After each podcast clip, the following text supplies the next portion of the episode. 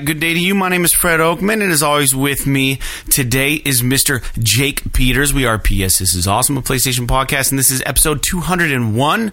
This is a show where we share feelings about the current state of PlayStation, and we have a bit of a different show for you all today. But before we get on with it, I want to invite you all to subscribe to our channel on YouTube, youtube.com slash PS. This is awesome, and visit us over at Twitter at PS. This is awesome.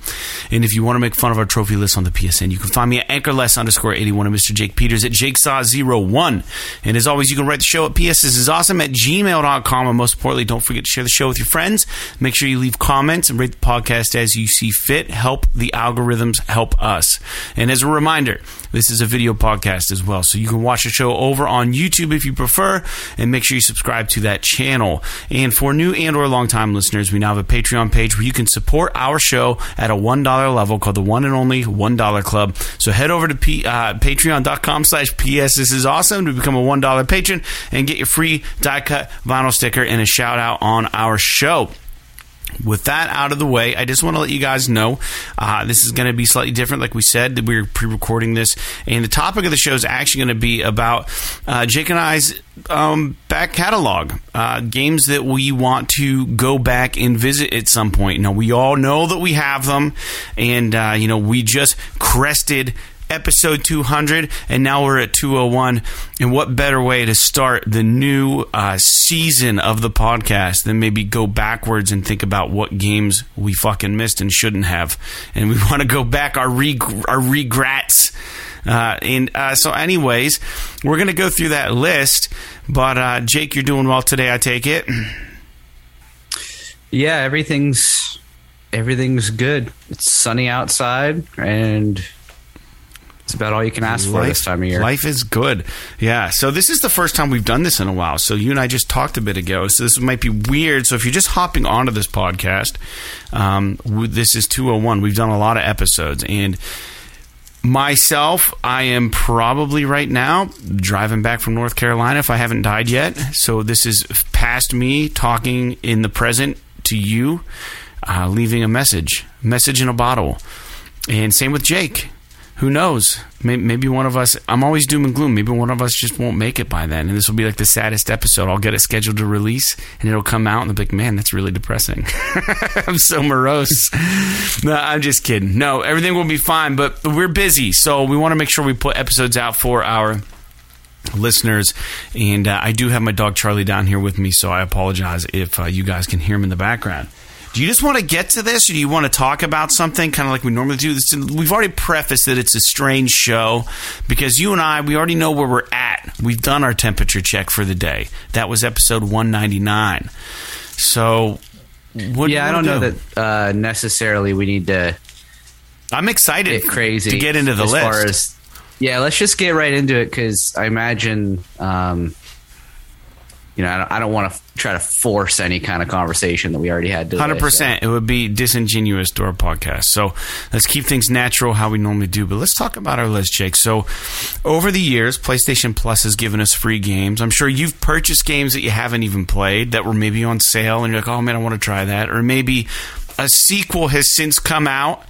And you're like, man, I got to get to that series because this game looks sweet. I've been meaning to play that. Or maybe you know, maybe you just read a review or maybe you missed something, right? And and now you got to go back and you got to catch it. And you know, we have you and I and anyone who's a PlayStation Plus member will have an infinite amount of games. That, there's no way we're going to touch them all, right? We you make sure you queue it up in your library, you get it downloaded, or whatever and you know time slips away and then the newest greatest game comes out and you play that you never do the things that you get for free um, but there are also those games that you are kind of like burning a hole in your skull, right? You're like, ah, I got to get back. I got to play that. I really want to play this game.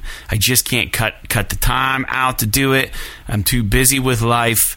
I think now is a good time for us to maybe revisit some of those, and maybe either one of us can persuade the other to actually go and do it. We'll see but I'm excited to hear what your games are. Now, my list, and we're going to alternate. My list, I put it in alphabetical order as to not give any game any kind of preferential treatment because I haven't played any of them.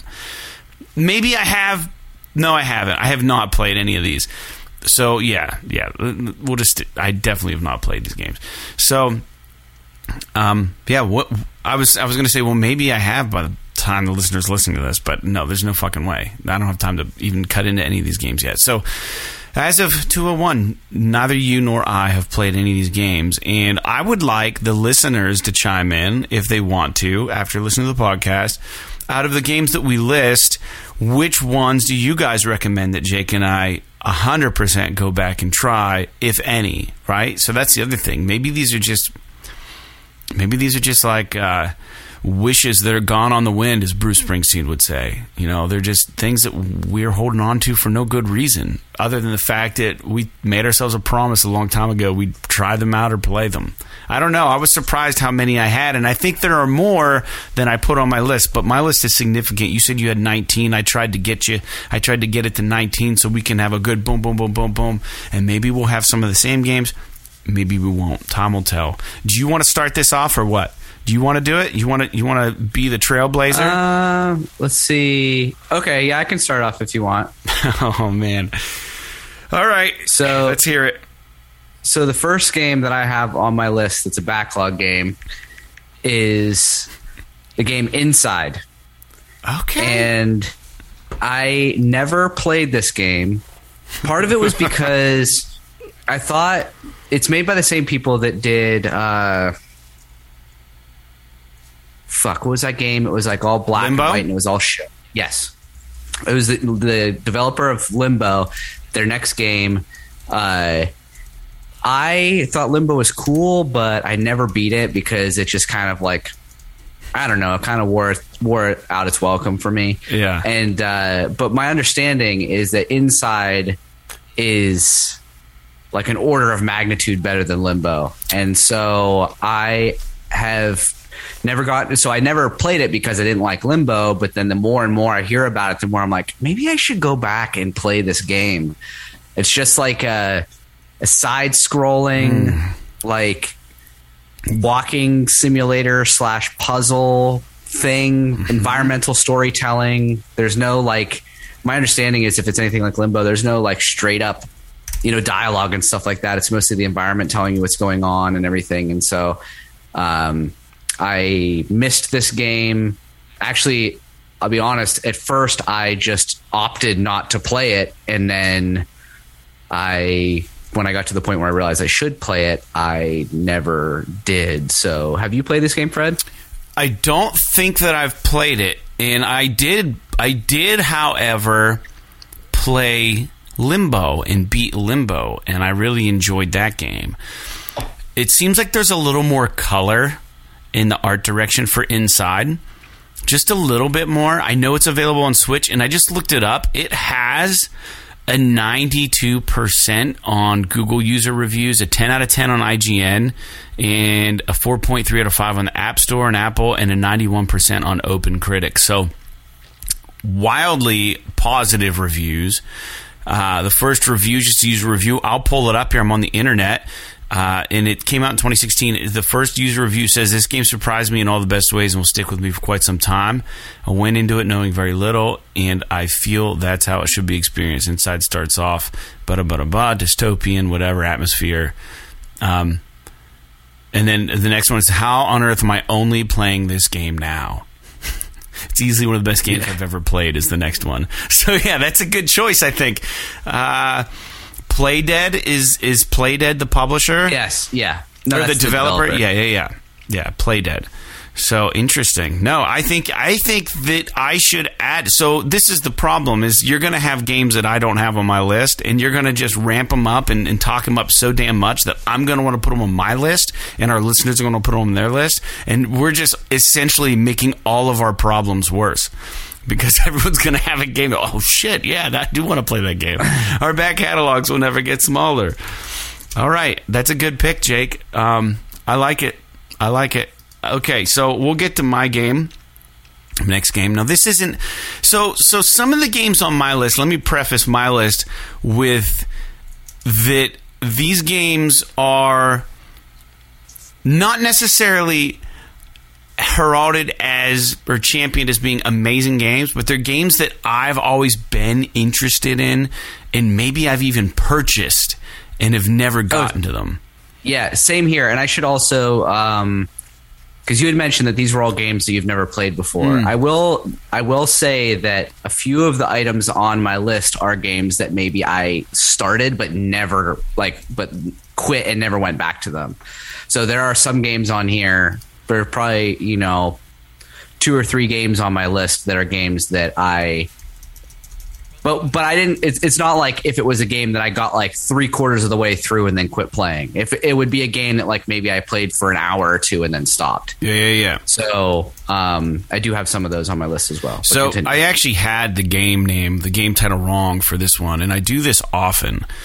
Uh, I get these space games confused because one is available in VR on like the Quest and all these other things. I don't think it ever made VR for PlayStation, but this is a PlayStation VR game. I always wanted to play because they say the experience of weightlessness that you have in it is is unparalleled and, it, and it's nauseating. And I want it for some reason. I really want to experience. I bought this game on sale recently. It's called Detached, and it, it's a it's a space game. Um, or is it detached or is it adrift? I think it might be adrift. Which one is it? I think it's both of those games. the- detached is real games. PSVR though. I believe. Uh, uh, I don't think they ever made a PSVR version of Adrift. Right. Adrift was developed as a VR game, but I think the PlayStation version is not. That's what makes it confusing. They're both available on PlayStation, but only one of them is VR on PlayStation, and they're both VR elsewhere. So, Detached VR um, is the one I want to do. It's developed by uh, Anshar Studios. It doesn't have like fantastic reviews or anything, but essentially you're just floating around in outer space trying to navigate this broken space shuttle and try to like get to safety or whatever. It's just one of those games that like for like when did this game come out? Um, before 2018. It came out. Yeah, it came out in 2018, July 2018. And it's like one of those games that I saw a trailer for. You know, like there are those games where you see a trailer and you're like, man, that game looks awesome. And then re- reviews come out and they're kind of mixed. But then, like, it's always kind of in the back of your head. You're like, well, while the reviews weren't amazing, something about this game kind of. Uh, resonated with me what I was seeing and all that stuff. This was one of those games. I own it, but hooking the VR headset up to the PS5 is such a bitch that I don't, I don't know that I'm ever going to play it. And I bought it knowing it was a pain in the ass. I was just so compelled to get this game because I really want to play it. But anyways, that's my first game.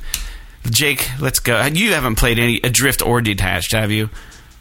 No, no, I didn't play either one of them. I thought when Adrift came out a while ago, I thought I, it was pretty cool looking, and I was waiting for it to come out on PSVR, but then they basically just never, never put it on PSVR. They have just the, Uh, the non VR version. Yeah. And I wonder, have they said yet whether or not the PSVR two will be backwards compatible?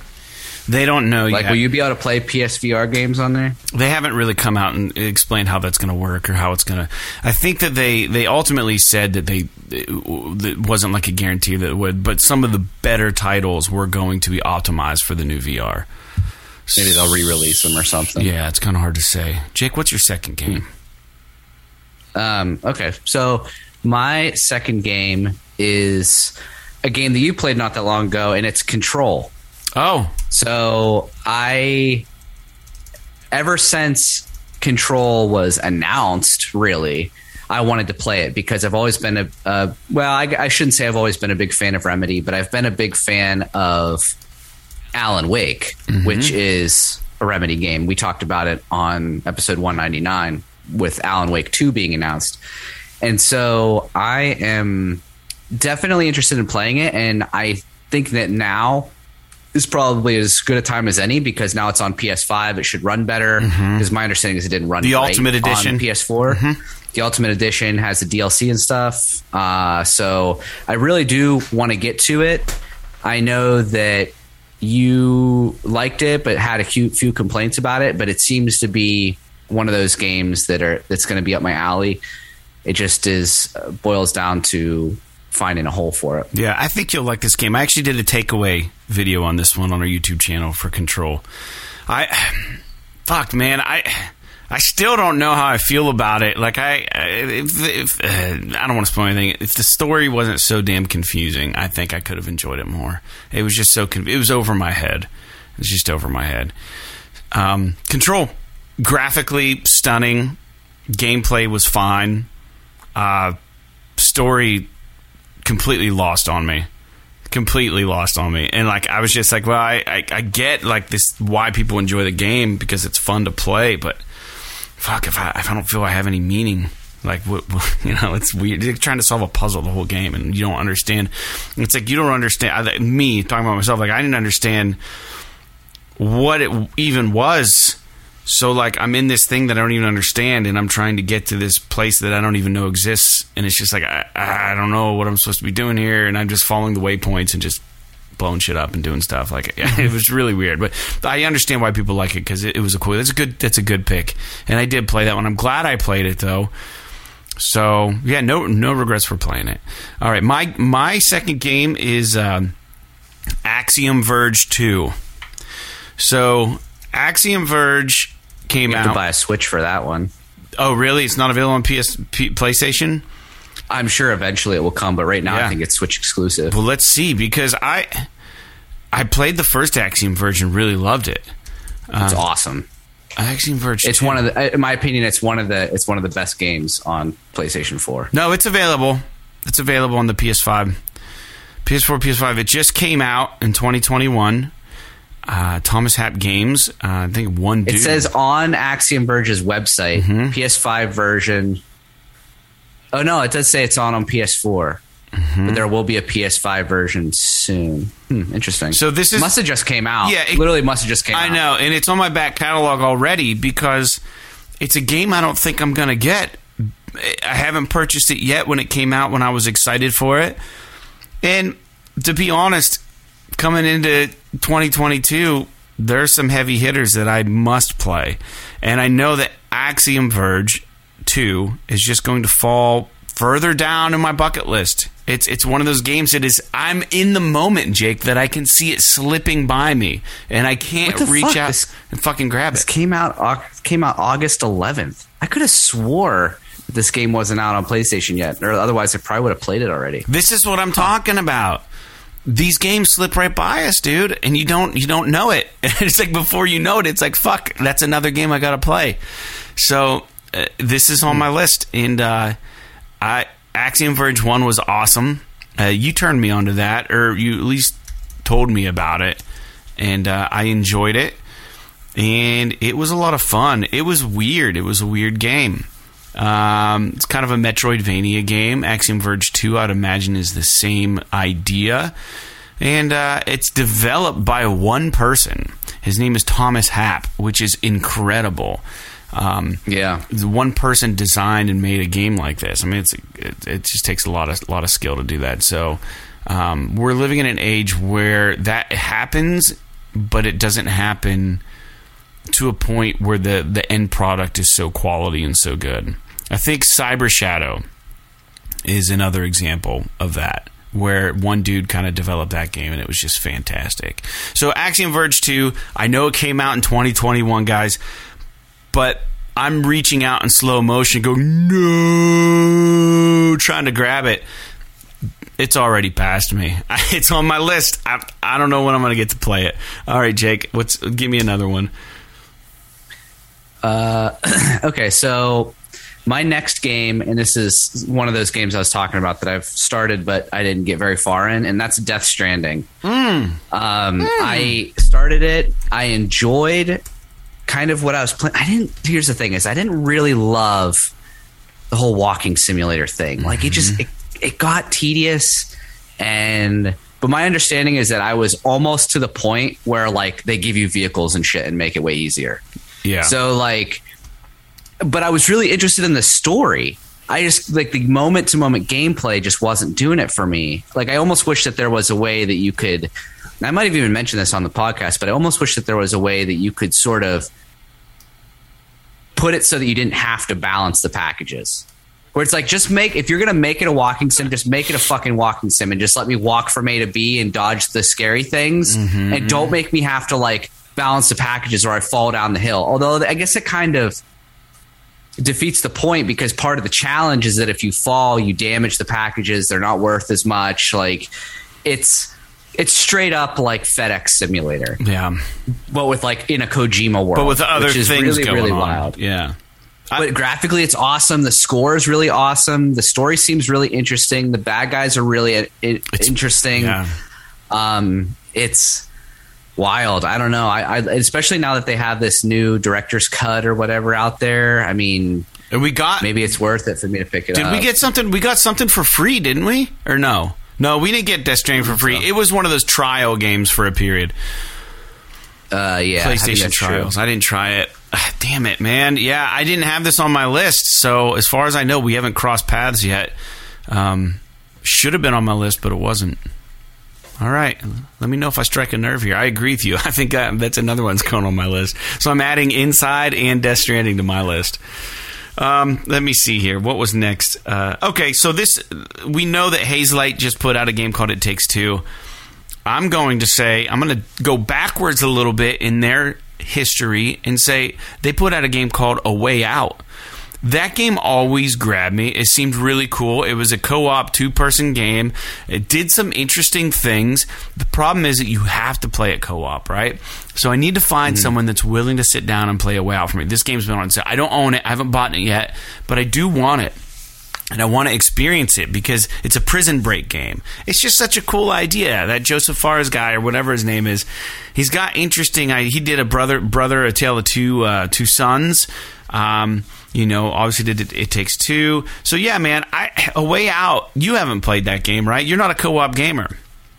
I have not played away. I, I played uh, Brothers. That was the only game of theirs I think I played. That was interesting too because you controlled each character with the thumbstick. With one controller. Yes, Yeah. so interesting and weird. Such a weird thing to wrap your head around. And then when you got used to it, it was really good.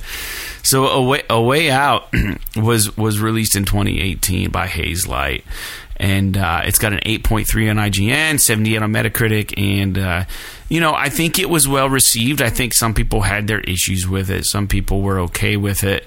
Um, you know, but I think ultimately it. I, I wouldn't say that it sucked based on what I've heard and read about it. So, I a way out's on my list. It's one of those ones that every time I see it on the PlayStation Store and it's on sale, I'm like, should I? Should I do it? And then I just kind of don't do it. And then it's just like, well, I don't know who I'd play it with. And then I, th- I thought, well, maybe Seth will, or maybe Jake will, like Jake won't. So, like, my, my new go to guy is going to either be our listener LJ, because he's all about jumping into games, or your brother Josh, because he's been doing, uh, he's, he and I played a couple games together, co op stuff, and that was fun. So, I'm still considering a way out, but I need a way out of talking about it. So, Jake, what is your next That's game? the pri- that's the one that's a prison break, right? Yeah. It seems really cool. Yeah. It looks cool. I just wish they didn't force you into co-op on these games. To be honest with That's you, that's kind I, of the I know, point like of that game, though. I think. I know. I mean, that's from what I understand. Like the whole point of um uh the two of us, or is that what it's called? No, it's called. it uh, takes two. It takes two. Um, like that game wouldn't be the same Mm-hmm. if you could play it by yourself with an AI companion. So I understand the philosophy. It's just very difficult for me to want to play something like that. I I, mean, it. just general, just being a I want being a co-op game. I want the experience of playing that game because it just seems so interesting. You know what I mean? It's just I, I just want to do it. But not only do you have to buy the game and make time for the game, you have to make sure someone else makes time for the game too to do it with you at the same time that you're making time for it. And that's what makes it so hard to revisit a backlog game that's a co-op game. It requires co-op. So, anyways, I, whether I'll ever get to it, I don't know. I mean, some of these games, I'm half tempted just to watch YouTube walk, like playthroughs on, just so I can get a taste of what these games are doing. It'd be it's easier to put that on the background while you're cooking or you're doing whatever the hell you have to do. You know what I mean? Fixing your faucet or what?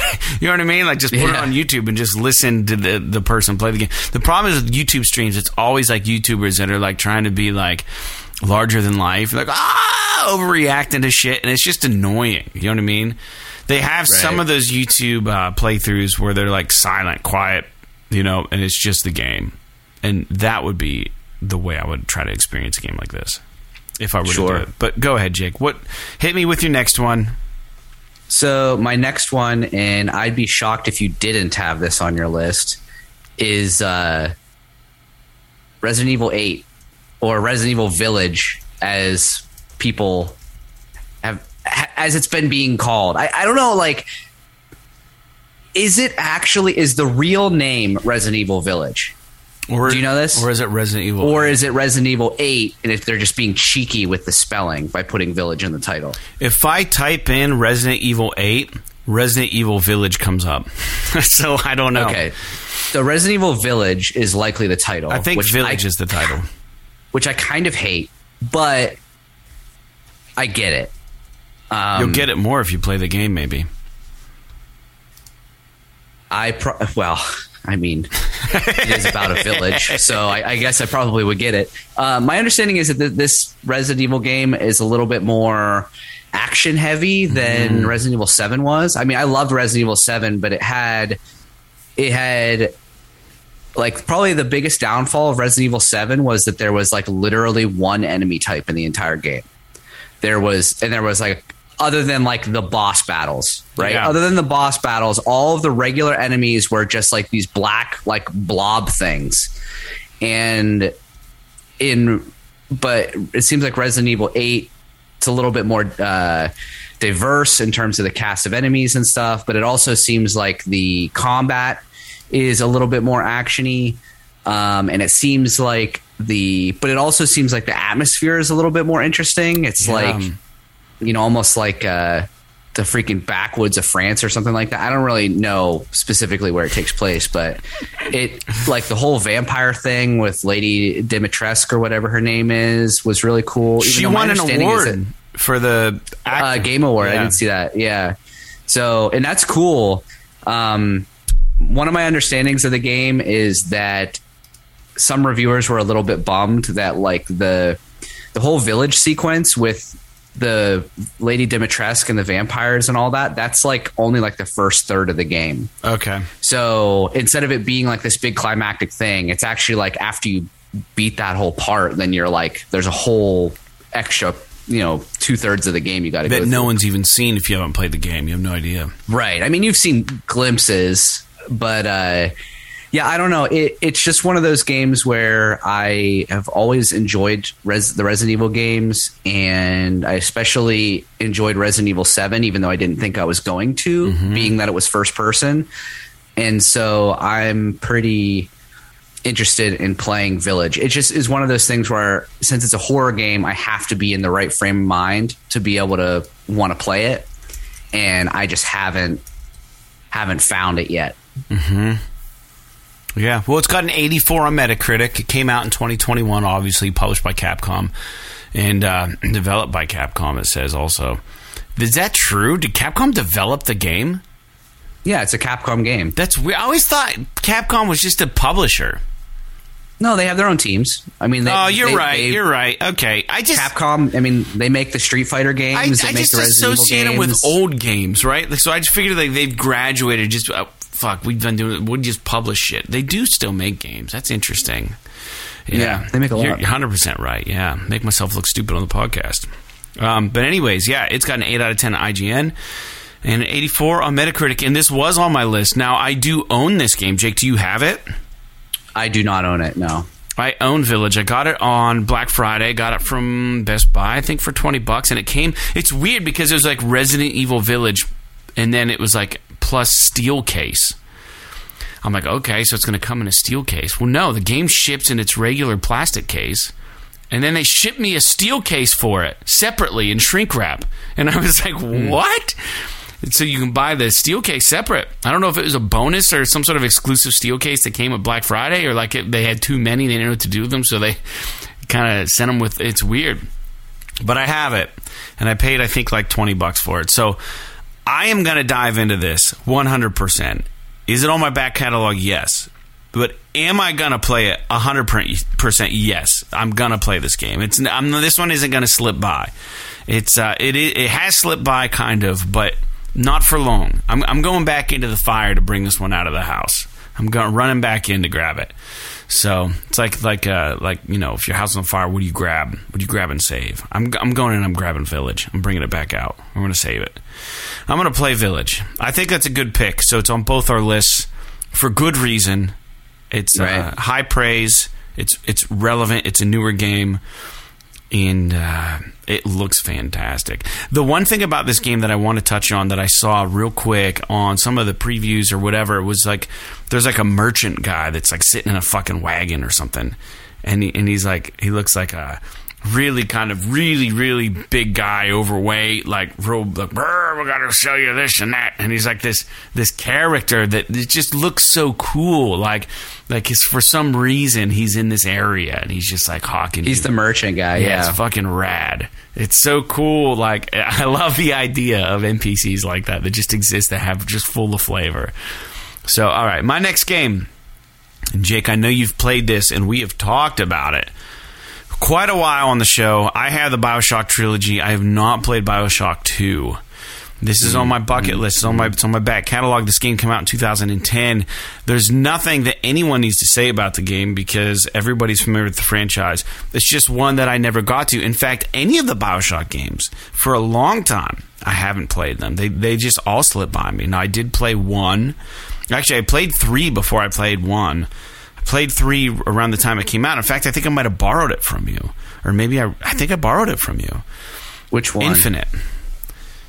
Uh, probably. Yeah, I think I borrowed that from you a long time ago, and I'm sure there's an episode where I talk about it. Um, maybe episode like 75 or something. I don't I don't know what it would be, but anyways, and then I got the trilogy on sale for like five dollars or something. I don't know what it was. Really, it was like dirt cheap. The Bioshock trilogy. Right. Picked it up, played the first one, got through it. I liked it. It felt dated, but it was good. And uh, I know you said that Bioshock Two is not written by Ken Levine, but um, I uh, I'm gonna play it. I'm gonna play it. It's on my list. I own it. There's no reason not to. It's just a matter of finding the time. So I still think I'll probably play Village before I play Bioshock Two, but that's neither here nor there.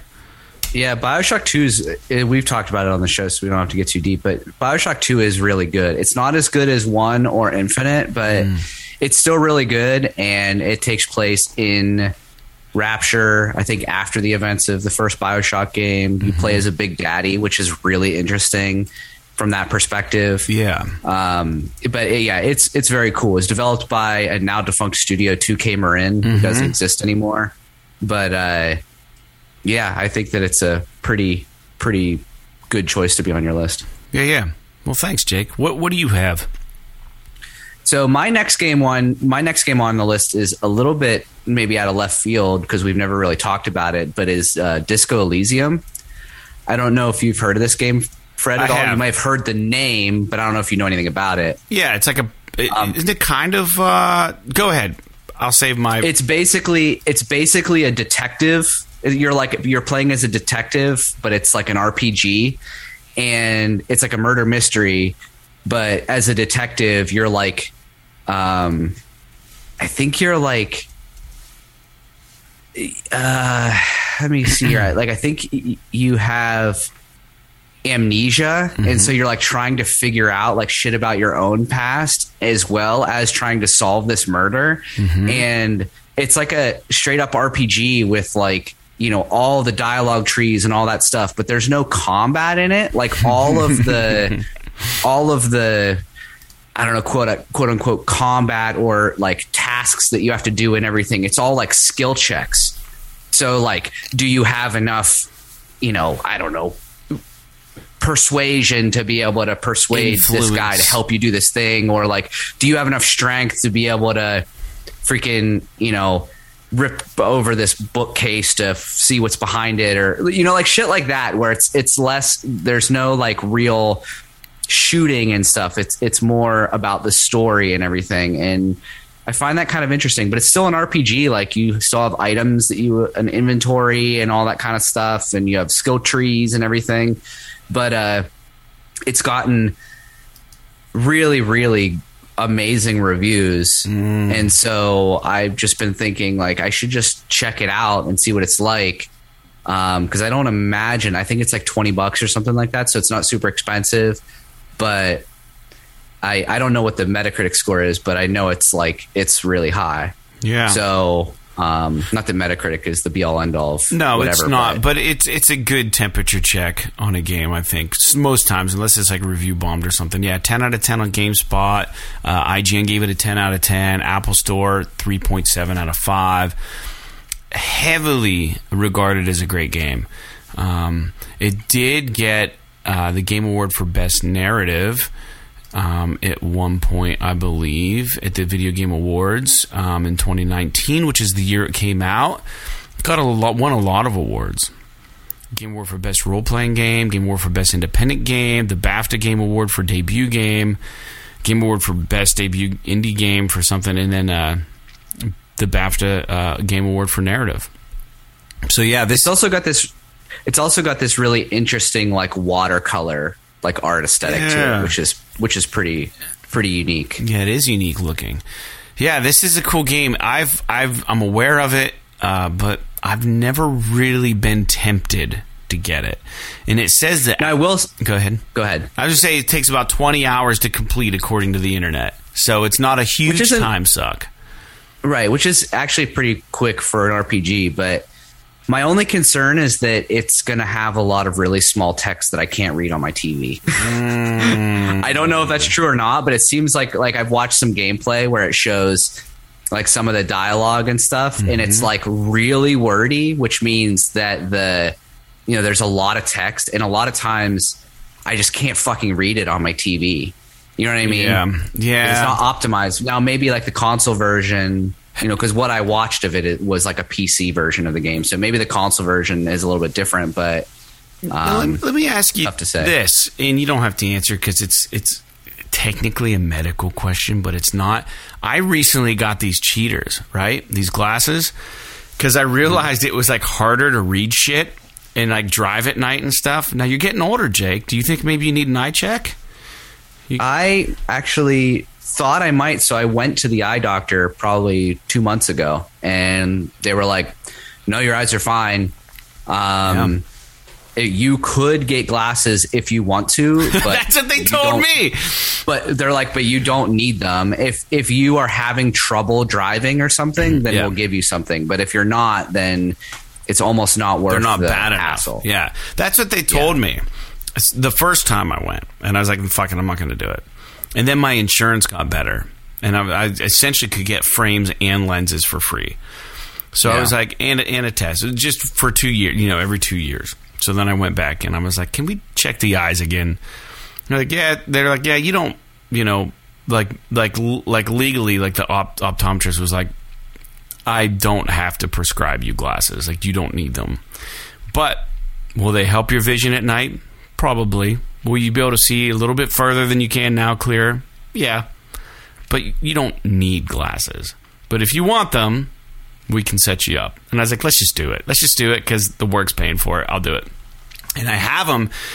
And honestly, that my biggest concern, and we'll get back to games. My biggest concern is is the more that you baby something, the more it becomes reliant on things, right? So the more mm-hmm. that I wear my glasses, either it's one of two things. The more that I wear them, the more I recognize how I can't see at a distance, or it literally is taking the burden off of my eyes, so now they can't see as well in the different distance. You know, they're seeing worse now because I'm wearing glasses. I'm favoring it. It's like when you have a limp and you don't walk on your leg for so long, and then over time you go you go back to lean on it or something. Maybe you can. You go back to lean on it. You're like, ah, I'm good the way I am. But had you just toughed out the limp, you would have built those muscles back up in your leg, and you would have been fine. So I don't know. I have these glasses, and I, I do like to wear them because they do help, and uh, I, I take them off. I don't know if vision works that way or not. Uh, If it works, like you know, like you're talking about limps, you know, like a knee injury, for example. You know, physical therapy is all about building all the supporting muscles, and then it helps everything, you know, kind of heal because you have extra strength. But I don't know if eyes work that way. I could be wrong. Um, I don't know. because you're always looking at stuff. Oh, so Oh. it's not like you're never using your eyes. you know what Yeah, I mean? but- so you would think that you would have strength. Uh.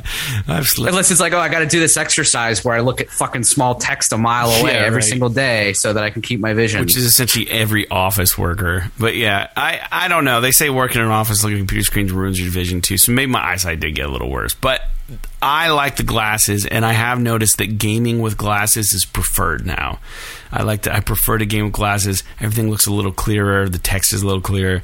Just throwing it out there, hockey, to see if uh, I call Jake ha- Hackey because every time I try to text him on my phone or whatever, write his name, it comes up H A K E. At first, because of my thumb's so fat, the J hits the H, and I'm like, ah, fuck it, I'm just gonna leave it. yeah. Anyways, that's a good pick, Jake. Let's move on. Welcome to the PS This Is Awesome Patreon page. For those of you that don't know, my name is Fred Oakman, And I'm Jake Peters. and we're a PlayStation podcast currently in our 10th year. Our first episode aired in July of 2012, where we discussed and speculated on the arrival of the PS4. Over the years, we've used this podcast to take a break from adulting, share our love of video games, and in particular, PlayStation. The audio podcast is available on all major streaming services, and we have recently made the leap to uploading video content and video podcasting to our YouTube channel, as well as the very occasional Twitter post or live stream. Over the years, we have covered everything from PS3 to PS Vita through the launches of PS4, PSVR, and now PS5. As our audience has grown over the years, we have decided to start this Patreon with the hopes of creating a medium in which we can give you the opportunity to help support our show. And as a test bed, we're starting with a single tier. It's called the one and only $1 Club. So, with your support at the $1 level, we're going to mail you a premium vinyl cut sticker and give you a shout out on the podcast. But at this time, unfortunately, we can only ship to the US and Canada. But this is subject to change depending on your interest. So, whether you're new to the show or you're a frequent flyer, we are forever thankful for your support and hope you can find it in your little gaming heart to join us in the one and only $1 club. Until next time, like PlayStation, podcasting, and Patreon, P.S. This is awesome. My next one is an obvious one. Um, I've played the first and second. Played the first and second, liked them both. Never played the third. Borderlands 3. So I almost put this on my list, but I didn't. yeah, Borderlands 3 came out in 2019. It has the adaptive triggers on the PlayStation 5 and uh, you know, I I really like Borderlands. I like the game. It's always been enjoyable for me. There's some funny characters, the humor's good. You can find it pretty cheap nowadays. Uh, you know, it's a sequel to the 2012 Borderlands 2, so they waited what seven years between the two games. They might have had like some other intermediary game, but anyways, it's got a nine out of ten on IGN, and people people gen- generally like this game. And uh, I think you can get it on the PlayStation Store for like fifteen bucks right now. But I've never played it, and uh, it's a game I would like to play. But again, a game like Borderlands 3 is going to consume so much of your time. And then you get sucked into like the weapons and all the different variations and all this stuff. And then in the meantime, you know, 16 other games fly by you and life just keeps going on and you're stuck playing Borderlands 3 for. But I want to experience it because I really like the first two and I think the third one's going to be really good. I don't know. This you almost made your I- list. Yeah, I, I've heard good things about it. Um, Do you think it's more of the same? I, I'm sure it is, but that's not necessarily a bad thing. No. It's more of Borderlands. Borderlands Two is awesome. Yeah. So if it's more of that, you know, that's that's pretty good. I've heard that the menus are a little bit annoying, uh, but maybe. But because on PS4 anyway, there was like a bunch of like you'd have to load in every single time you went to the menu, as opposed to it being like really snappy and fast, which can be incredibly annoying. Uh, but maybe all that's fixed on PS5. I don't know. But yeah, it is. It is a game that I was interested in playing for sure. Yeah, good enough. I'm surprised we haven't doubled up more than once so far. This is incredible Yeah, to me. I mean, how many games is this? This is one, two, three, four, five, six, seven, eight. We've done like nine games and we only doubled up on Village so far. Go ahead. right. So my next game is another game that I've started but never got very far in, and that is Outriders. Oh shit! Uh, Forgot about this game. Yeah, so I started playing it because it was free on Game Pass and or included with Game Pass, I guess is a better way to say it. And I really enjoyed what I played, but I basically was I started it as kind of like a filler between two games. So I only played it for a couple days, didn't get very far in it, and then just kind of bounced to play something else. Yeah. And so I at some point would like to go back, probably restart it from the beginning and really get into it.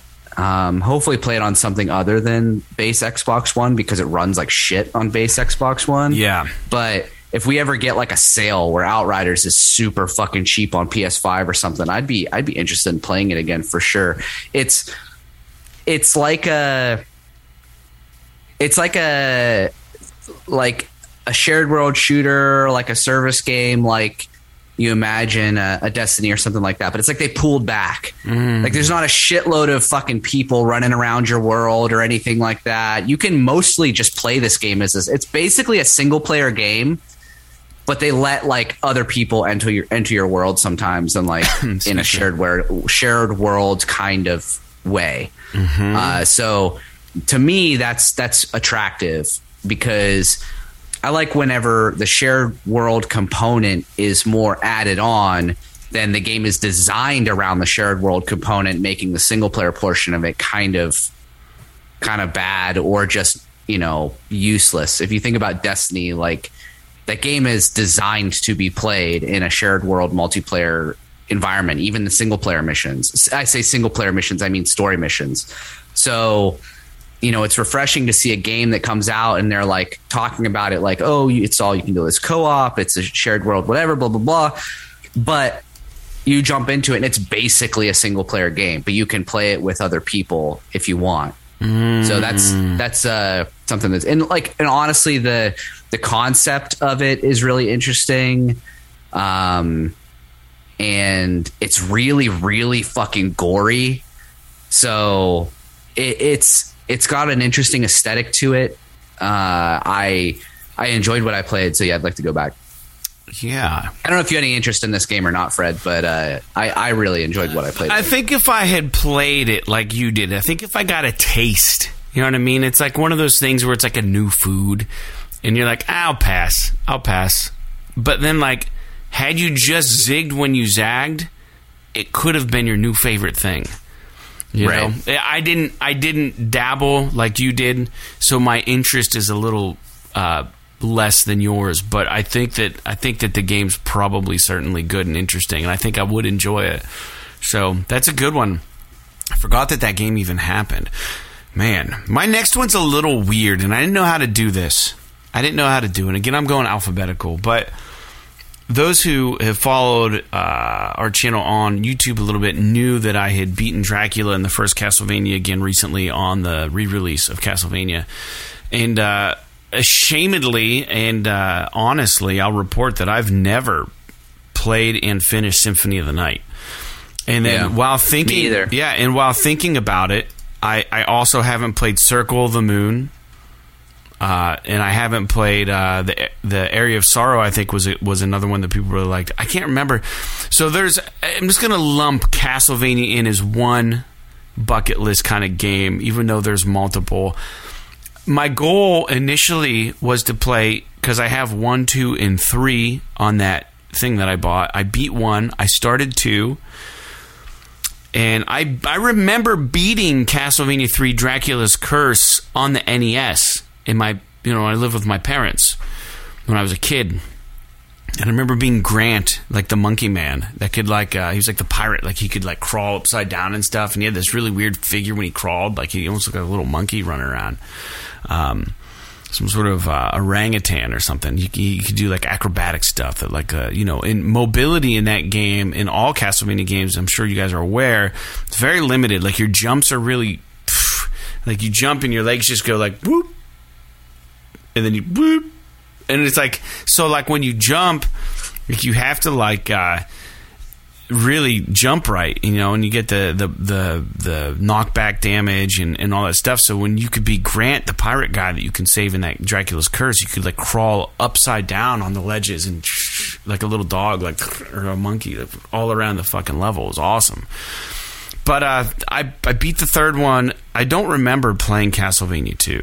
I don't remember ever like back in the day. So I'd started again recently, but as happens, uh, I got about halfway through two on this collection that I bought, and I set it down. Never, never came back to it. And then I, my goal was to ultimately play two, skip three because I already beat it, and then get to Symphony of the Night and play through that and enjoy it because I was just like around uh, Halloween time. It's just that vibe, you know. So maybe next Halloween I'll jump back into the Castlevania series.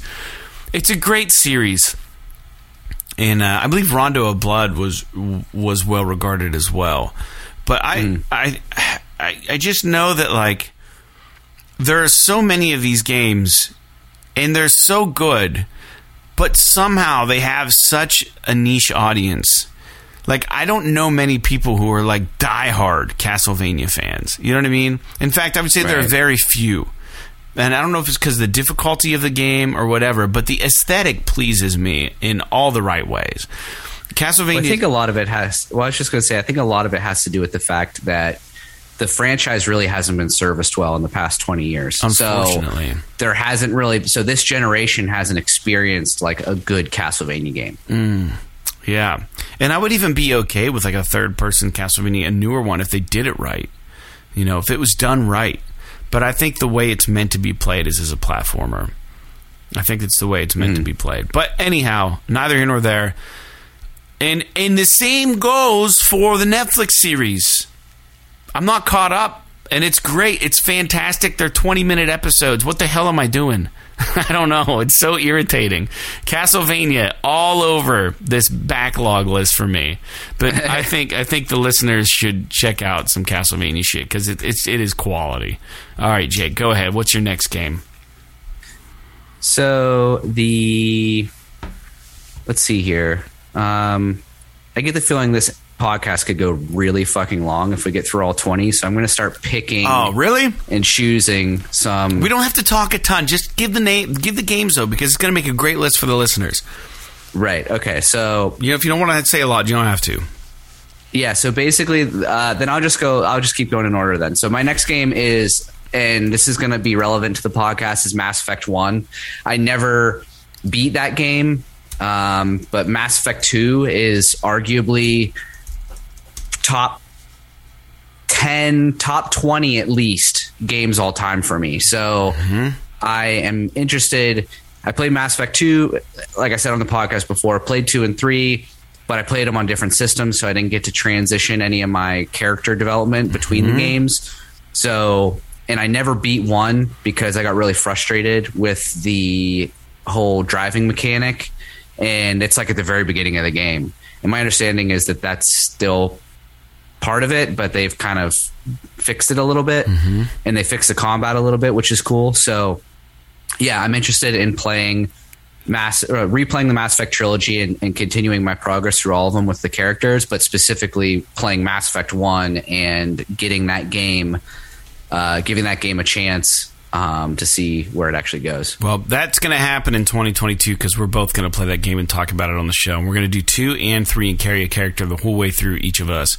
So I'm excited. That's a good pick. My 2018 game, because I know you got places to be soon, Jake, is uh, Celeste. And uh, this was a platform. Woo, this one's on my list. Uh, is it really? Yeah. Nice. I hit one then. Uh, cool. So this game, we don't have to talk about it at length. It's a great platformer game. Apparently, it's got a 10 out of 10 on IGN, 4.9 out of 5 on some other site, 92 on Metacritic. It was uh, what I didn't know is that it's a fleshed out version of a 2016 Pico 8 game of the same name, which was made in four days. what the fuck is Pico 8? It must be some sort of developer or something. It was made in four days, it says on Wikipedia, by Thor- Thorson and Berry during a game jam. So two developers made this game in four days. A, a, a, limited version of it, and then they fleshed. They did that in 2016. Then they fleshed it out in 2018. They're like, I think we're onto something. And they made Celeste, which is fucking crazy. yeah, no, Celeste is. Uh, it, it, it's you know every a lot of people love it, and mm-hmm. it's basically like to me if if you look at a trailer of it, it almost reminds me of like. You're, eh, my understanding is you're basically trying to get to the top of this mountain, and mm-hmm. it's the whole game is like sort of a commentary on depression and stuff like that, which is in itself very cool. But uh, it it's like it's a platformer, like an old school platformer, and it looks to me tough, like really hard, almost like a like Super Meat Boy kind of, you know, trying to get through these levels, and but you're like ascending a mountain this whole time. I mean, I don't know really how to describe it, but yeah, It looks I'm rad. really. In- I'm really interested in playing it as well, and actually, I own this game. I bought it. I just haven't played it yet. Oh wow, I don't I don't own this one, so it's like the reverse. It's like the reverse of uh, whatever that other game was we talked about. Right. Village, reverse of Village. I own it. It's on my list and your list. You own Celeste, and it's on both our lists. I don't own it. Correct. In case you weren't listening, listeners. All right, Jake, what's what's the next game? Hit me. So my next game, and this will be short because you've already played it, is I do really personally feel like I should go back and play Days Gone. At least in some capacity. I'm not saying that I need to beat it or whatever. My understanding is that about halfway through the game, it gets super fucking tedious.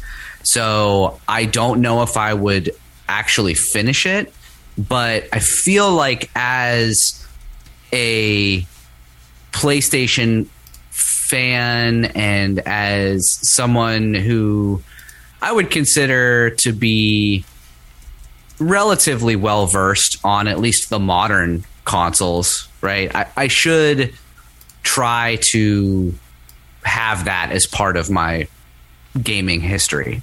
Yeah, I think it, sh- it, sh- it should be part of it. The, the game's fantastic and it runs buttery smooth on the PS5. Might I add, it is so good on the PS5. Moving forward, this game, the best of the three that have been out, or maybe four at this point, three that have been out. Um, IGN gives it an eight out of ten, and uh, 93% of Google users like the game. It was released just recently, October 22nd, 2021. Dark Pictures anthology House of Ashes. It's one that slipped by me. I'm not going to let it slip by. It's like Village. It ain't going too far. It's in my in my grap, grasp, hug, grip, whatever you want to call it. House of Ashes. 2021 on my back catalog already because it's come and gone, but I will be revisiting and getting this game. I don't own it yet. Yeah, I've been interested in playing the Dark Pictures uh, anthology. Dark Pictures games. Mm-hmm. I just they're another one of those game types. Those like choose your own adventure kind of games have, and I guess this is similar to Resident Evil Village, right? It's just that I have to be in the right frame of mind to play them. Like I want to sit down and like do it and not just I don't know. Like a lot of times I'm just not in the mood for that type of game. Mm. So, but I and I, I'll be honest. Part of the reason why I never played the started with the first one was I heard that it wasn't very good, and I know you liked it. Yeah, I was into it. Most of what I heard before you said that you liked it was that it was mediocre, and so coming off of you know, this is the same studio that did this is Supermassive, the same studio that did Until Dawn, which was fucking amazing. So going to that, I was almost like, "Ah, do I really want to play this? And then like hate it or whatever. So I don't know. Um, but I, I agree with you. It, it is a game that at some point I really I would like to play the the anthology, not just House of Ashes. Yeah, rad. What's up? What's next? So for me, and I don't know how much you know about this game, but one of the games that I wanted to that I saw came out this year that I wanted to try to play is a game. It's a Warhammer 40k game, and it's Necromunda Hired Gun. Have you seen this? Yeah, yeah, yeah. it is it looks basically almost and I'm saying I say this lightly don't take it completely literally but it almost looks like Doom like modern 2016 Doom, Doom Eternal style gameplay but you're a mercenary in the in a, the city of Necromunda which is part of the mm. Warhammer 40k universe so my understanding is that the game is not it's not bad, but it's not amazing. And it's, that's kind of like the the theme with the Warhammer 40k games, right? I mean, most of them are considered to be decent, mm-hmm. but they're not like winning awards. And but this game, just in the speed of its gameplay and the fact that it's a first person shooter, and it reminded me a lot of Doom. Like it just kind of stuck out to me as a game that I really really wanted to try. Another one was Vermintide, but that's a multiplayer game, Yeah. and so I really didn't want, really didn't feel like getting into that one. Yeah. Um, but Necromunda Hired Gun is one that I am definitely interested in, in playing. Cool. That's a good pick. Yeah, I saw the trailer for this and I thought it was really good. It just came out recently. So, yeah, add it to the list. All right, 2018, big game came out called Hades. I haven't played it. What the hell? I, I don't know if I'm to like Hades. It's kind of like a Souls kind of game, I think. Uh, published by Supergiant, developed by Supergiant. I think it looks cool as shit. Will I ever play it? I don't know it's on my list because there's a lot of lot of scuttlebutt about this game. That's all I gotta I say. think you should. I think you should play it. I don't know that I will f- ever go back and finish it.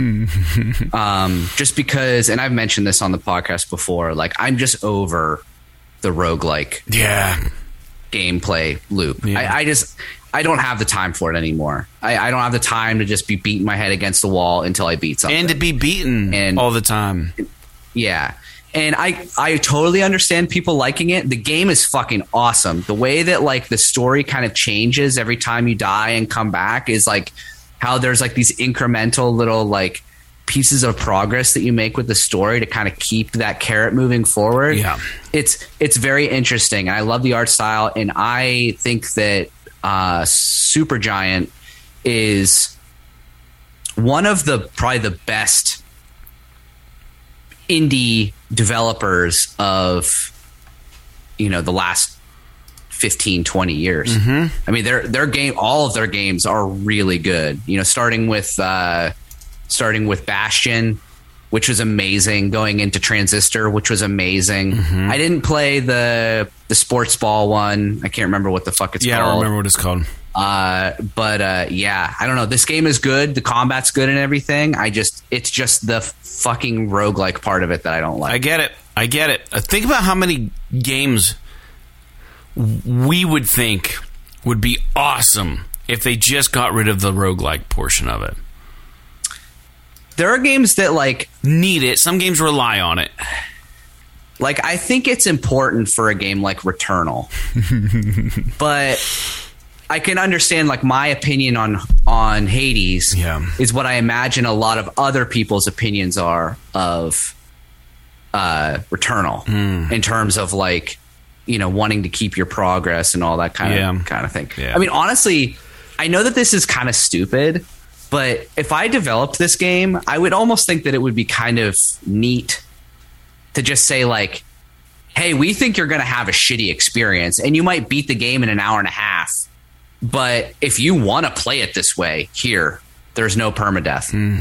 Hmm. And you can just you can just spawn and just keep going. Yeah. Or have infinite lives or whatever the fuck you want to say. And it's like if you play it this way, that's fine. It's but not the how game we is only you to play it, but It's not how we want you to play it, and you could beat the game in 30 minutes if you do it that way. The problem is, is that if you do that, I guarantee you the biggest reason why they don't is because they're afraid of reviewers being like, "Well, I beat this game in 20 minutes. Why should I pay thirty dollars for it?" And it's like, you know, to me, it's like, why not ha- have it as an add-on later? Almost like a lot of these games are doing, uh, like New Game Plus as like DLC, but it's free. Where it's like, hey, you know, maybe a month after launch, after all the reviews are done and everything, release like a, a mode that's like because then at that point people are going to be like okay this was something that you know they added after. This wasn't the original vision of the game. There'll be an understanding at that point. Right. You whereas if you put I it in right off the or something. yeah. Whereas if you put it in right off the bat they're going to be like oh fuck. I mean that, that makes this game super easy or something. I don't know. I feel like a game like hades is getting closer to making these roguelike games more approachable to everybody Yeah.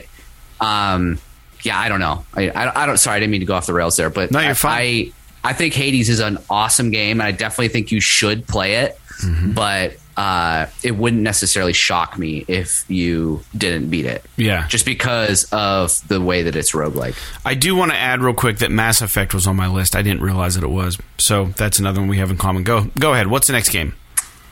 So the next game that I have on my list is Death's Door, which we talked about recently. And it is a sort of like a you know a third person like action ad- isometric like action adventure game where you basically play as this little bird i think it's a crow hmm. that is just like walking around and just killing things. I don't really know what the story is but my understanding is that the game is is very well done. It was made by the developer that made that game titan souls. Do you remember that game? Yeah. it was like it was like all boss battles and it was like one hit kills uh, which is really an interesting concept for a game. But um, yeah i don't really have much to say other than the fact that like this is one of those games that looks like it might be something i'd be interested in. I thought the art style was dope and i like the idea of playing as like a like a like a fucking crow with a sword. Um, but uh, mostly it boils down to that like you know people in the industry that i trust say that it's fucking awesome so i thought i'd give it a shot. But i haven't got to it and i don't know when i'll get to it that's why it's on the list Fair enough. Mine is Hellblade: Senua's Sacrifice, the first game. I, I haven't played yeah it. you got dude you got to play this one it like it should be like it I'll say this: it should be one of those games that is like a must play on your backlog. Now, to be fair, you're not going to be able to play the sequel because it'll be on Xbox only. Right, developed by Ninja But- Theory. Yeah, I, ah, it Yeah. came out in 2017. It's it looks so good and it seems so interesting, and it seems like it's going to be a short enough game that I could just do it. Um, but I just, Dude. I just haven't yet. I haven't done it. Yeah, I, I I think that you should play it, but dude, it is make sure that you're in a stable place when you play it because this game is dark as fuck. yeah, It is very very twisted. So yeah. Keep that in mind. Well, fair enough. That came out in 2017. That's on my list, Jake. I know we're getting close to the time you need to depart, so why don't we just keep rolling down the list? That's fine. Yeah, I mean, we can. Uh, I'm honestly more concerned about my freaking GoPro battery dying, but I, I've been charging my other one, so if I need to, I can swap it out. So, uh, but I think we're good on time. So, anyway, my next game is a recent release, and that is Deathloop. Um, and this sort of falls under the same category of, you know, being annoyed at roguelike games.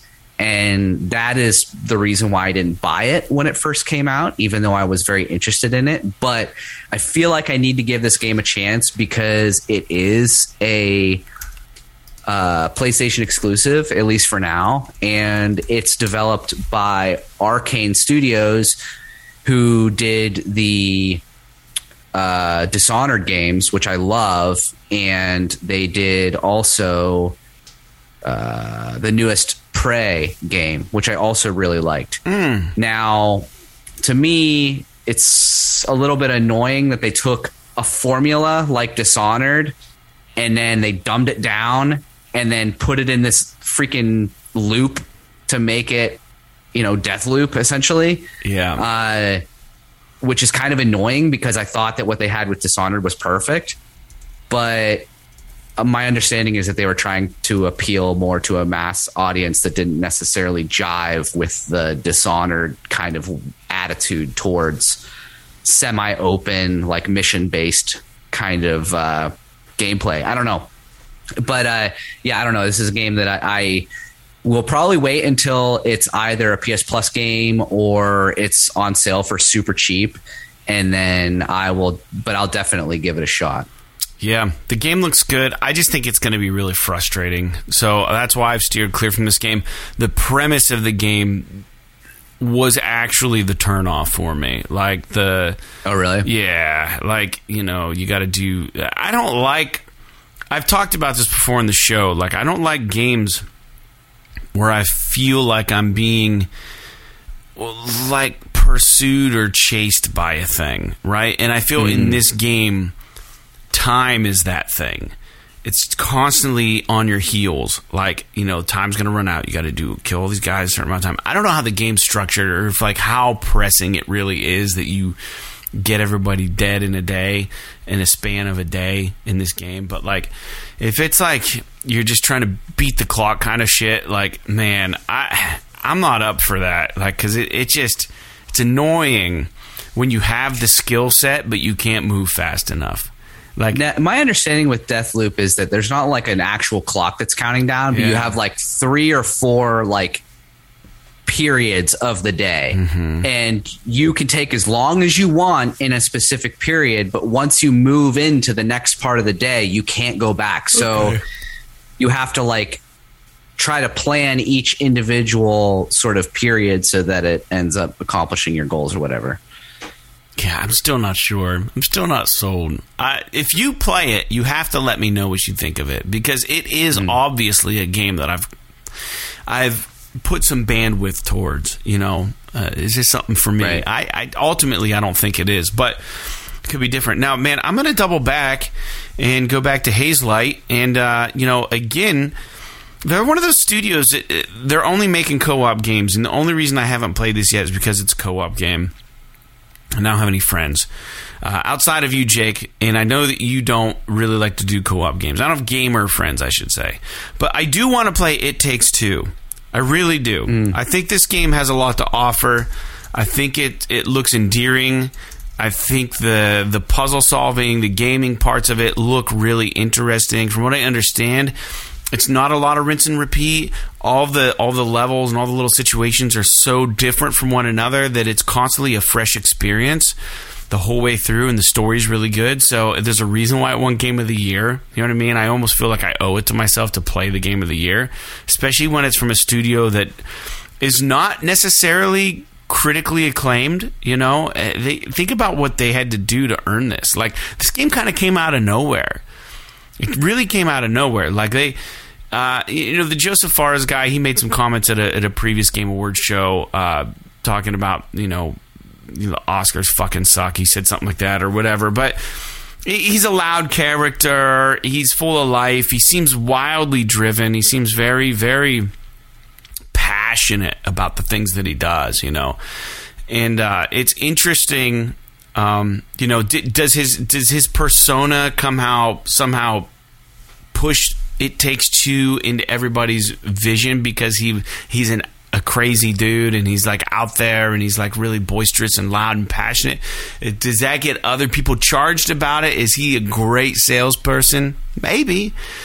But I really think that like only us like diehard gamers know Josef Fares' name. There's a reason why It Takes Two is made Game of the Year, and I think that there's probably something super special about this game, and I don't want to sleep on it. I really want to play it, and I, I really think that there's something awesome about it. But from what I've seen, I need a second player. So maybe I can get my brother involved. Maybe I'll maybe I'll find someone who wants to play this game with me. Maybe Mm-hmm. we'll schedule a live stream, Jake. I'll buy It Takes Two, and we'll just have to fucking play through the whole thing. No, we'll figure something Yeah. out. I wonder how long. I wonder how long. Do you know how long it is? I, I couldn't tell you, but I, I think it's supposed to be really, really good. And I know some gamers Right. have like played it with their significant others because it's about a relationship, right? Mm-hmm. But they said that the problem they've ran into is that like significant others aren't like very good at games. So like you actually have to be kind of good at games, I think, to like enjoy it. You have to Right. have the the two twin sticks down. But it does look really good. So it takes two is on my list, and I will play it eventually. So congrats again to Hazelight for winning that game of the game of the year award just recently. So, anyways, go ahead, Jake. So okay, so we talked about Deathloop. Let's see here. Um, I am going to go a little bit more mainstream with my next listing wanna say- and say that the game that I want to play that I have not played is Call of Duty Black Ops Cold War. Yes, I almost put this on my list, but I didn't. I'm glad you did. And mostly it's because I've heard that the campaign is very good in it. I, I've, I mean, as has been well established on this show, I don't care about the multiplayer at all. But if I can get it for a good price, I would love to play through the campaign. And this is one of those things that I wish I wish Hmm. Activision would do this. They should like they should sell the game for 60 70 dollars whatever the fuck they're going to do. And then maybe just say like for 40 bucks you can get the campaign only or something like that. And then cuz I would be interested in buying that cuz I'm not going to play the multiplayer. I don't care about that. But you could still get some money out of me if I I might still pay 40 bucks for the campaign. So, you know, that We've been saying me- that for a long time on this show. We've been yeah, I don't know if saying they'll that. ever do it, but yeah, I so I don't have a lot to say about it other than the fact that it looked really cool. I heard the story is really cool, or at least the single player campaign is really cool, and so I kind of wanted to jump in and play that because I haven't played a Call of Duty campaign in a while, but I've always really enjoyed most of them. The last one I played, which was the worst thing I've ever played in my life, is Black Ops Three. Was that one with Kevin Uh, Spacey? No, No, that was uh, I think that was Future- Advanced Warfare, Yeah, Advanced or something. I almost said Future Warfare. Um, that one was not very good either, Yeah. but I just whatever reason I really did not like. It, it was like they tried to do some psychological shit, like it was Spec Ops: The Line or something, and it just fell on its fucking face for me. Yeah. So, um, yeah, I don't know. So Black Ops Cold War is my next title. Fair enough. I like it. I like it. It's on my. It's not on my list, but it kind of is. My next game is another new game. Jake, that was released in 2020. Mine was released in 2021. It just came out. It won Best Narrative Game at the Games Awards. It is Marvel's Guardians of the Galaxy, developed by Montreal Eidos. Eidos, however you pronounce it. And uh, Eidos Montreal, rather. And uh, this game looks awesome. And I do like uh, Guardians of the Galaxy. I like the movies. Uh, the comic books are just fine by me. But I think that any kind of. I'm starting to feel that like the kind of game that I want to play is a space game, a space outer. Get the fuck away from Earth. Like I don't want to be here. Like take me out Yeah. into the outer space. Send me to a planet where like I don't have to fucking think about this area, this anything. I want out there. So uh, throw me in the Marvels of Guardians of the Galaxy. If the narrative is great, that's all I need to see was it one best narrative. It's got to be a great story. The gameplay looks mediocre to me, but it's probably fine. It's probably sufficient. Um, but yeah, that's on my list. So we can move forward. I just wanted to throw that on there. Man, I'm looking at our list of uh, backlog catalogs. All these games look fucking terrific. Like if someone was like, "Here, uh, you can have these games," I'd be like, "Holy shit!" Like this is like everything I've wanted to play for like the last. You know what I mean? Like it's a great list. Yeah. list. Um, go ahead, give me your next one, Jake. So the next game that I am going to talk about is Catherine. Oh wow! if if you ever played this or not. This is a PS3 game. Now they did release mm. Catherine Full Body in like last year or something like that, which is a, a remaster of it for modern consoles. Mm-hmm. That I th- I don't know if it has any DLC included or not, but it's basically like this weird sort of puzzle platformer game, but it's got this story about how you're a guy who's engaged to a woman named Catherine, but then my uh, my assumption is you have an affair with another girl named Catherine, and one spelled with a K and one spelled with a C, and the the levels are like these nightmares that you're having about your situation, and in the nightmares you have to like solve these puzzles or you're like climbing these blocks and stuff like that. And it, my understanding is that it's it's a really good game, and it always seemed really interesting to me. So I. Uh, I'd like to try it out. That's a deep cut. I, and I played the demo, and I, I did like the demo, but I never actually played the full game. This was originally released in 2011, and it was developed by Atlus. Um, so, anyways, that's a great pick, Jake. It's another game that has has gone into my backlist at some point and then just faded away. I, Yeah. So far back, I forgot that this was a game I wanted to play. So, it's a good pick, good pick. So that's a good good deep cut. My game is uh, my next one is uh, Resident Evil 3, the remake. The remaster. oh yeah, that's whatever. on my list too. Is it? Yeah. It's just, it's just, Yeah. you know, we got Village on there, Resident Evil 3. Uh, I feel like it's coming off of the heels of the Resident Evil 2 remake, so I don't feel that the criticism of this game was as, well, this is amazing. It's more so, it's more of the same of what they did with 2. But what they did with 2, people were just in love with what they did with 2.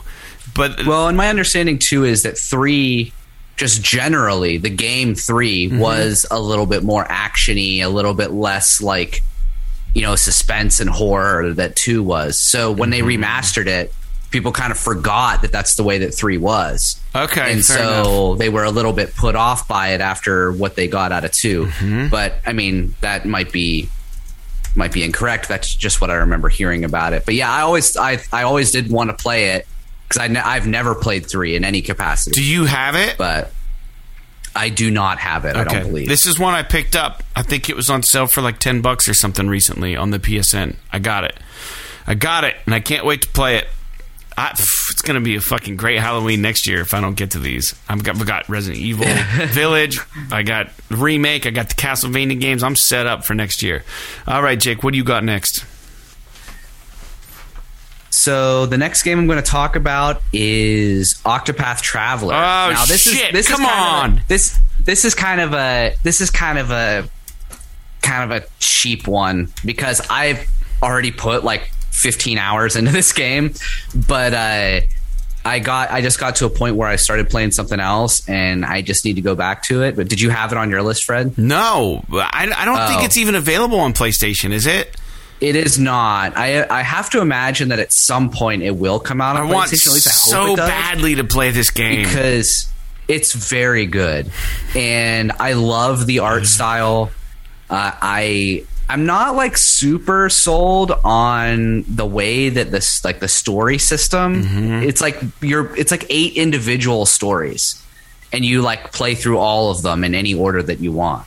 So it's really kind of bizarre. Like so what ends up happening is that a lot of the conversations and the stories and stuff they seem kind of clunky because the, some of the dialogue they're talking about something and it's like something else didn't happen Yeah. because they're different story arcs. You know what i mm-hmm. mean? So like it's very weird in that way but i do i did really really enjoy what i played. And so i do want to go back and finish it mm.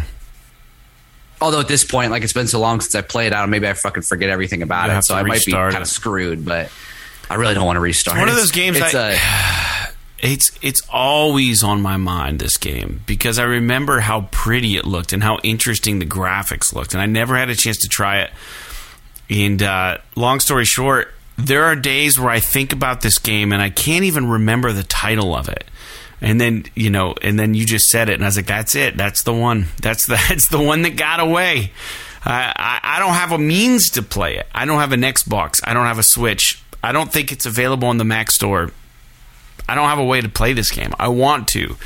I my friend Phil that I work with has a Switch, and I tried to beg and plead for him to let me borrow it just so I could play. I said I'll buy Octopath Traveler, and you can just have it when I return the Switch. It'll be yours. you know, and he was like, I don't know. Yeah. I'm like, all right, whatever, dude. But anyways, next game for me is uh Telltale's The Walking Dead season 4. It's the end of Clementine's story. I've played them all. I've played everything, but I have not played the finale. I don't know how it ends. What the fuck? It's like you watch nine episodes, nine seasons of The Sopranos, but you don't watch the final season, or you watch all of Breaking Bad, but the last season. Like, what's wrong with me? Like, I should be playing Right. this game. I bought the Telltale Definitive Edition, and I started live streaming it in October because I was in the Halloween spirit. I got through the first season and I got through uh, the 400 days, and then I was like, I'm going to start season two for everybody. I never did. I never did it. I got too busy with life, and now I was doing that to re- remember all the characters and to feel like feel like a part of that world again. And uh, you know, Kenny and all those people, and, and Duck. And uh, all the great characters from the first game, and uh, Clementine, and man, Bill, Uh, I think there was a guy named I don't know what that guy's name. The old asshole. That that guy that that and spoiler ultimately dies. But anyways, I need to play season four, and I believe season four was released on 2018 or something. Might have hmm. might have. Been a while, yeah. yeah. So, anyways, go ahead, Jake. That's on mine. I have to absolutely play it. I'm so disappointed that I Yeah, I, I, 2010. I just after the the problem with that game is just the first season was so fucking good mm-hmm. that like when I played the second season, it just like didn't jive with me in the same way, and I just kind of lost interest. I'm not saying that I don't want to go back to it eventually, but it's mm-hmm. not something that is actively tugging me to come back. Just because to me, like the first season is perfect, and then you know the second season seemed like it was just trying to be better, and it just couldn't be because it was like lightning in a bottle, you know. Yeah. Well, the thing that's crazy, if you've been a listener for the whole show, for our whole podcast, we were really, really hot on The Walking Dead the first season. We. We would when the, the new episode would release, we'd fucking play it, and we would get on the show and do like a whole conversation about our decisions. I remember doing that, and it was just really good. It, they did a really great job with the game, and you're right. Yeah, season two wasn't as good. Season three picks back up, and uh, man, I can't wait to see what happens at the end. I just want to know. I just want to know. And I have I've avoided all spoilers. I don't know what the fuck happens, but I have it. I just haven't gotten to it. All right, Jake, hit me with your next one.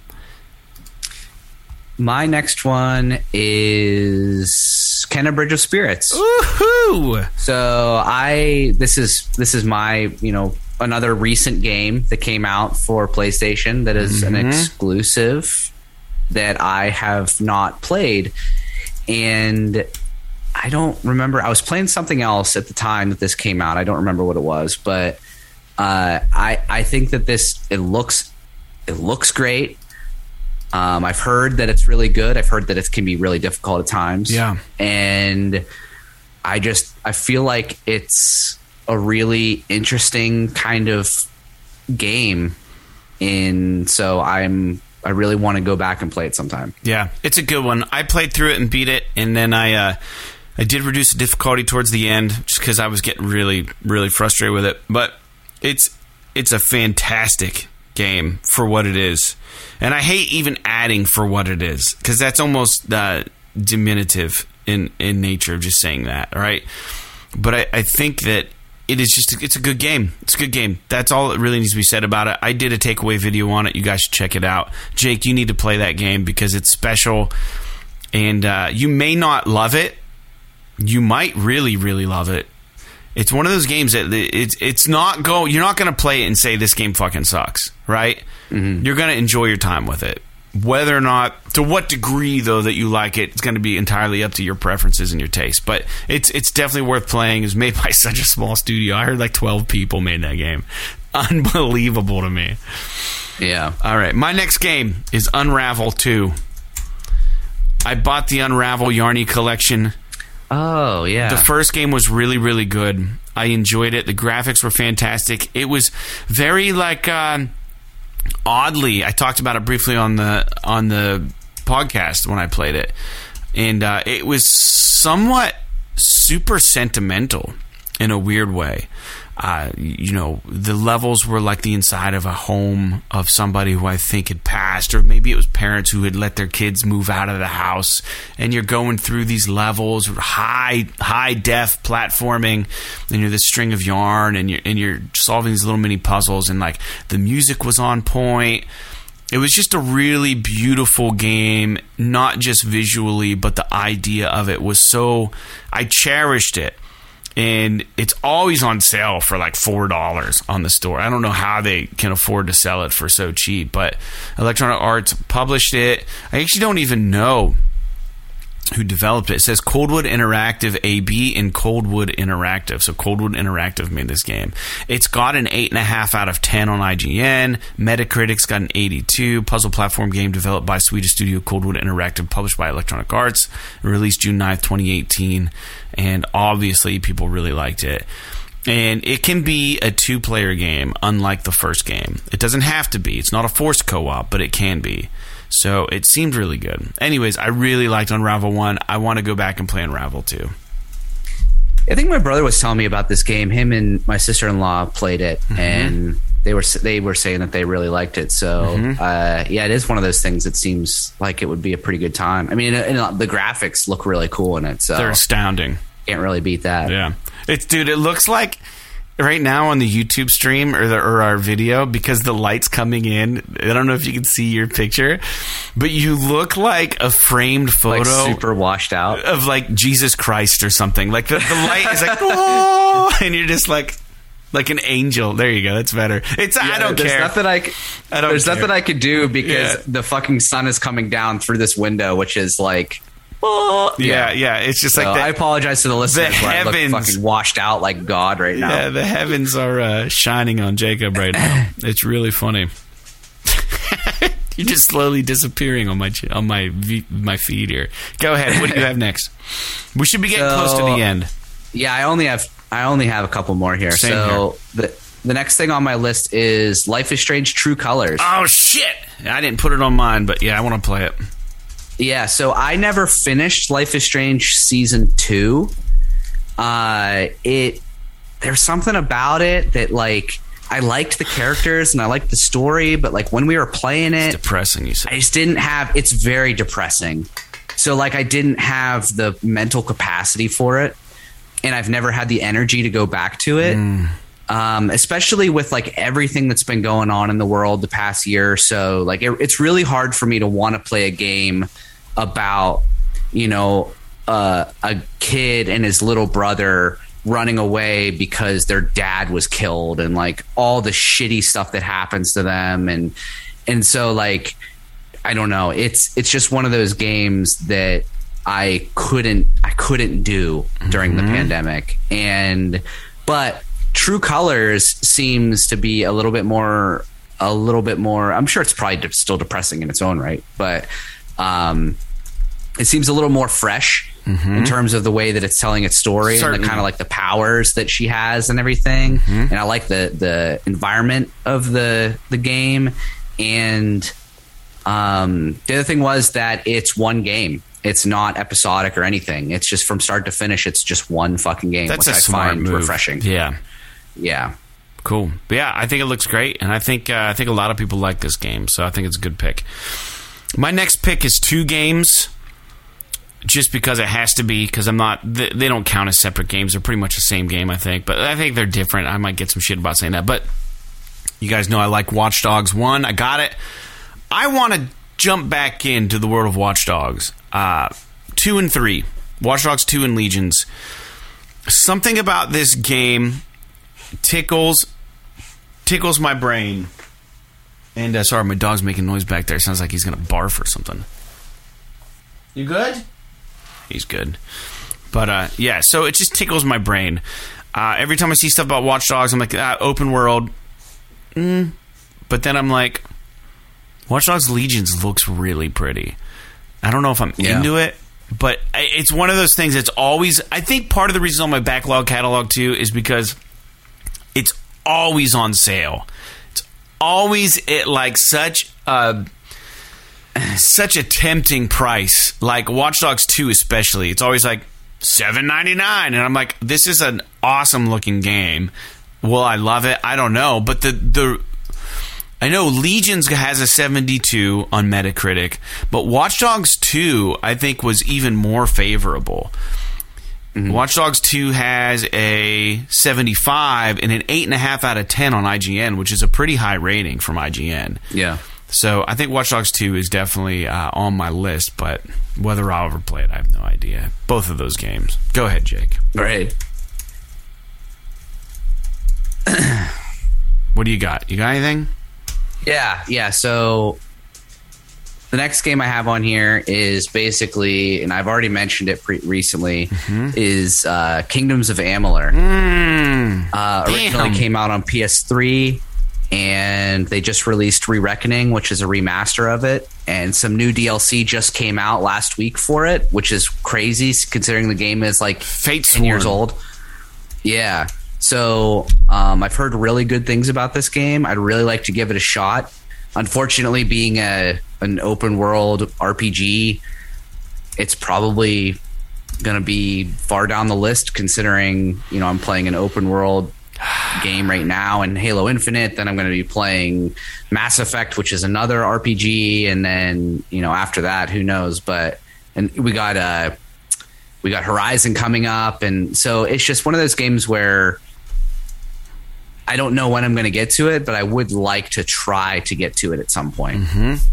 Dude, the original Kingdoms of Amalur was released in 2012. That seems like a world ago. Yeah, a long time ago. That's crazy because I remember when people were talking about that game when it came out. That's crazy that much time has passed. Anyways, Yeah. I think it's a good choice, man. And my last game, and I've talked about it on the show, like you've talked about Kingdoms.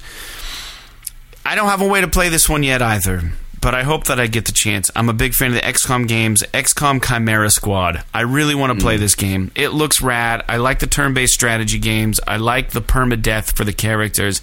The ante is high.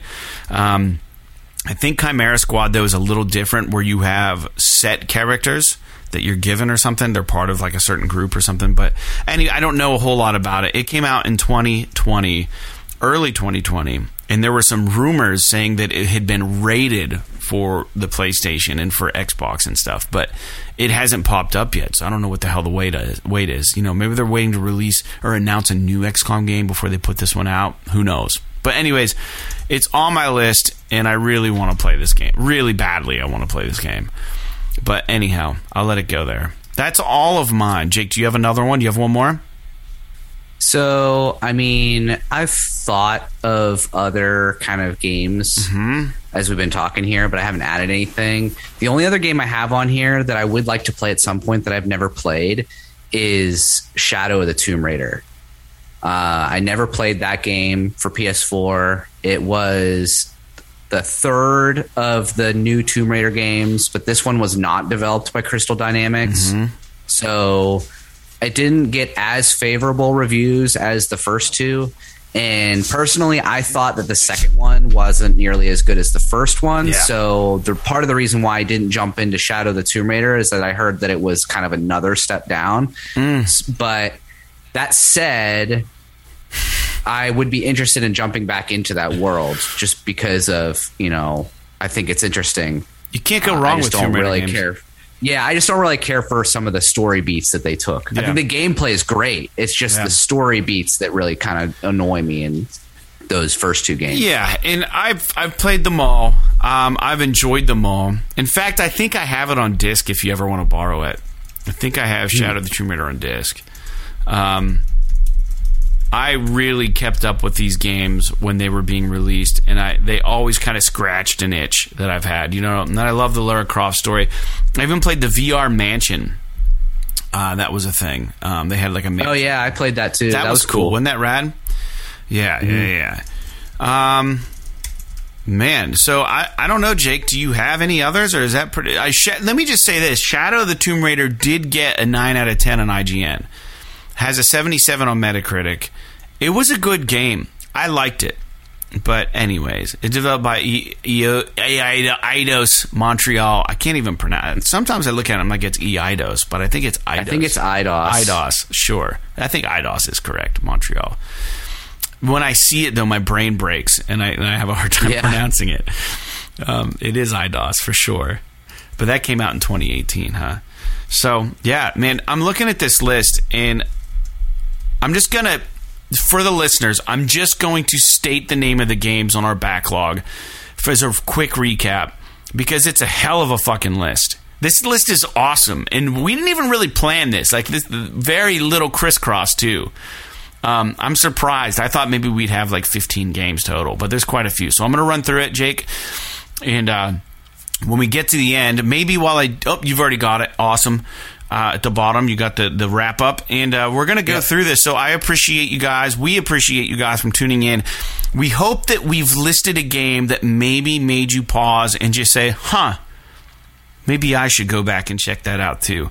Or maybe you're just like, guys, don't fucking do it. Don't don't play that. It's not worth your time. It's not what what it's chalked up to be. If you have an opinion, or if you'd like to share some of the games that you have on your backlog, write us at ps this is awesome at gmail.com or you can tweet us at ps this is awesome. I'm just really curious to hear some of the games that other people have, or if you guys have a game that you would like to influence Jake and I to play over one of the other ones here on this list. So we're going to go through it real quick and then we're going to sign off. But thanks for being part of this podcast. Thanks for listening. And here are the games, guys. Here's our backlog, uh, the most important ones of our backlog. Inside, Detached VR, Control, Axiom Verge 2, Death Stranding, A Way Out, Resident Evil Village, Bioshock 2, Disco Elysium, Borderlands 3, Outriders, any of the Castlevania games, Mass Effect 1, Celeste, Days Gone, Dark Pictures Anthology, House of Ashes, Warhammer 40k, Necromunda, Hired Gun, Hades, Death's Door, Hellblade, Senua's Sacrifice, Deathloop, It Takes Two, Call of Duty Black Ops Cold War, Marvel's Guardians of the Galaxy, Catherine, Resident Evil 3 Remake, Octopath Traveler, The Walking Dead Season 4, Kena Bridge of Spirits, Unravel 2, Life is Strange True Colors, Watch Dogs 2 and Watch Dogs Legion, Kingdoms of Amalur Re Reckoning, XCOM Chimera Squad, and Shadow of the Tomb Raider. What a fucking list. it's ridiculous. It's pretty bitchin' list of games that neither of us have played. It's oh, well, I guess each of us has played some of them, but I've played Control, you haven't. You've played shit that was on my list, but it's it's it's really there's like 40 fucking games there. there's so many good games. They're they're, they're all like good games from what I, we haven't. You know, I can vouch for the ones that I've played. While I didn't love Control, it's a game worth playing. So there, th- Yeah. this is why we have the backlog list, right? It's because there's just too many fucking good games out there. There's too many incredibly talented developers, and there's a lot of stories to be told. And there's not enough time when you get to be our age.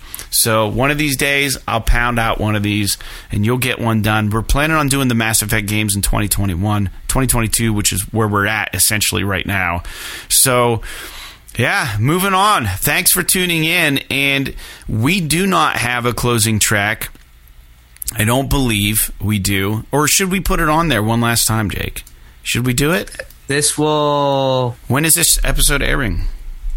this will air This is the weekend. one. This will air the weekend of Christmas. Yeah. So technically, it will air at the day after Christmas. So we hope you had a But- nice Christmas, everybody. Nice holiday. We are past Christmas, but one last time, for the record, maybe not even the last time, you might get it another time. As promised, this is Fred Oakman and the Flood and Jake Peters co-wrote this song with me. Might I add? It's it's our little group. We wrote a Christmas song called "Tis the Season" in NWPA, which for Northwestern Pennsylvania. Please, please, please turn up the volume. Enjoy it. Enjoy the Christmas tunes because we won't be playing it again for another year. So, like Kane and Lynch, Katamari Damacy, what the hell, and Kena, Bridge of Spirits. P.S. P.S. This is This awesome. is awesome.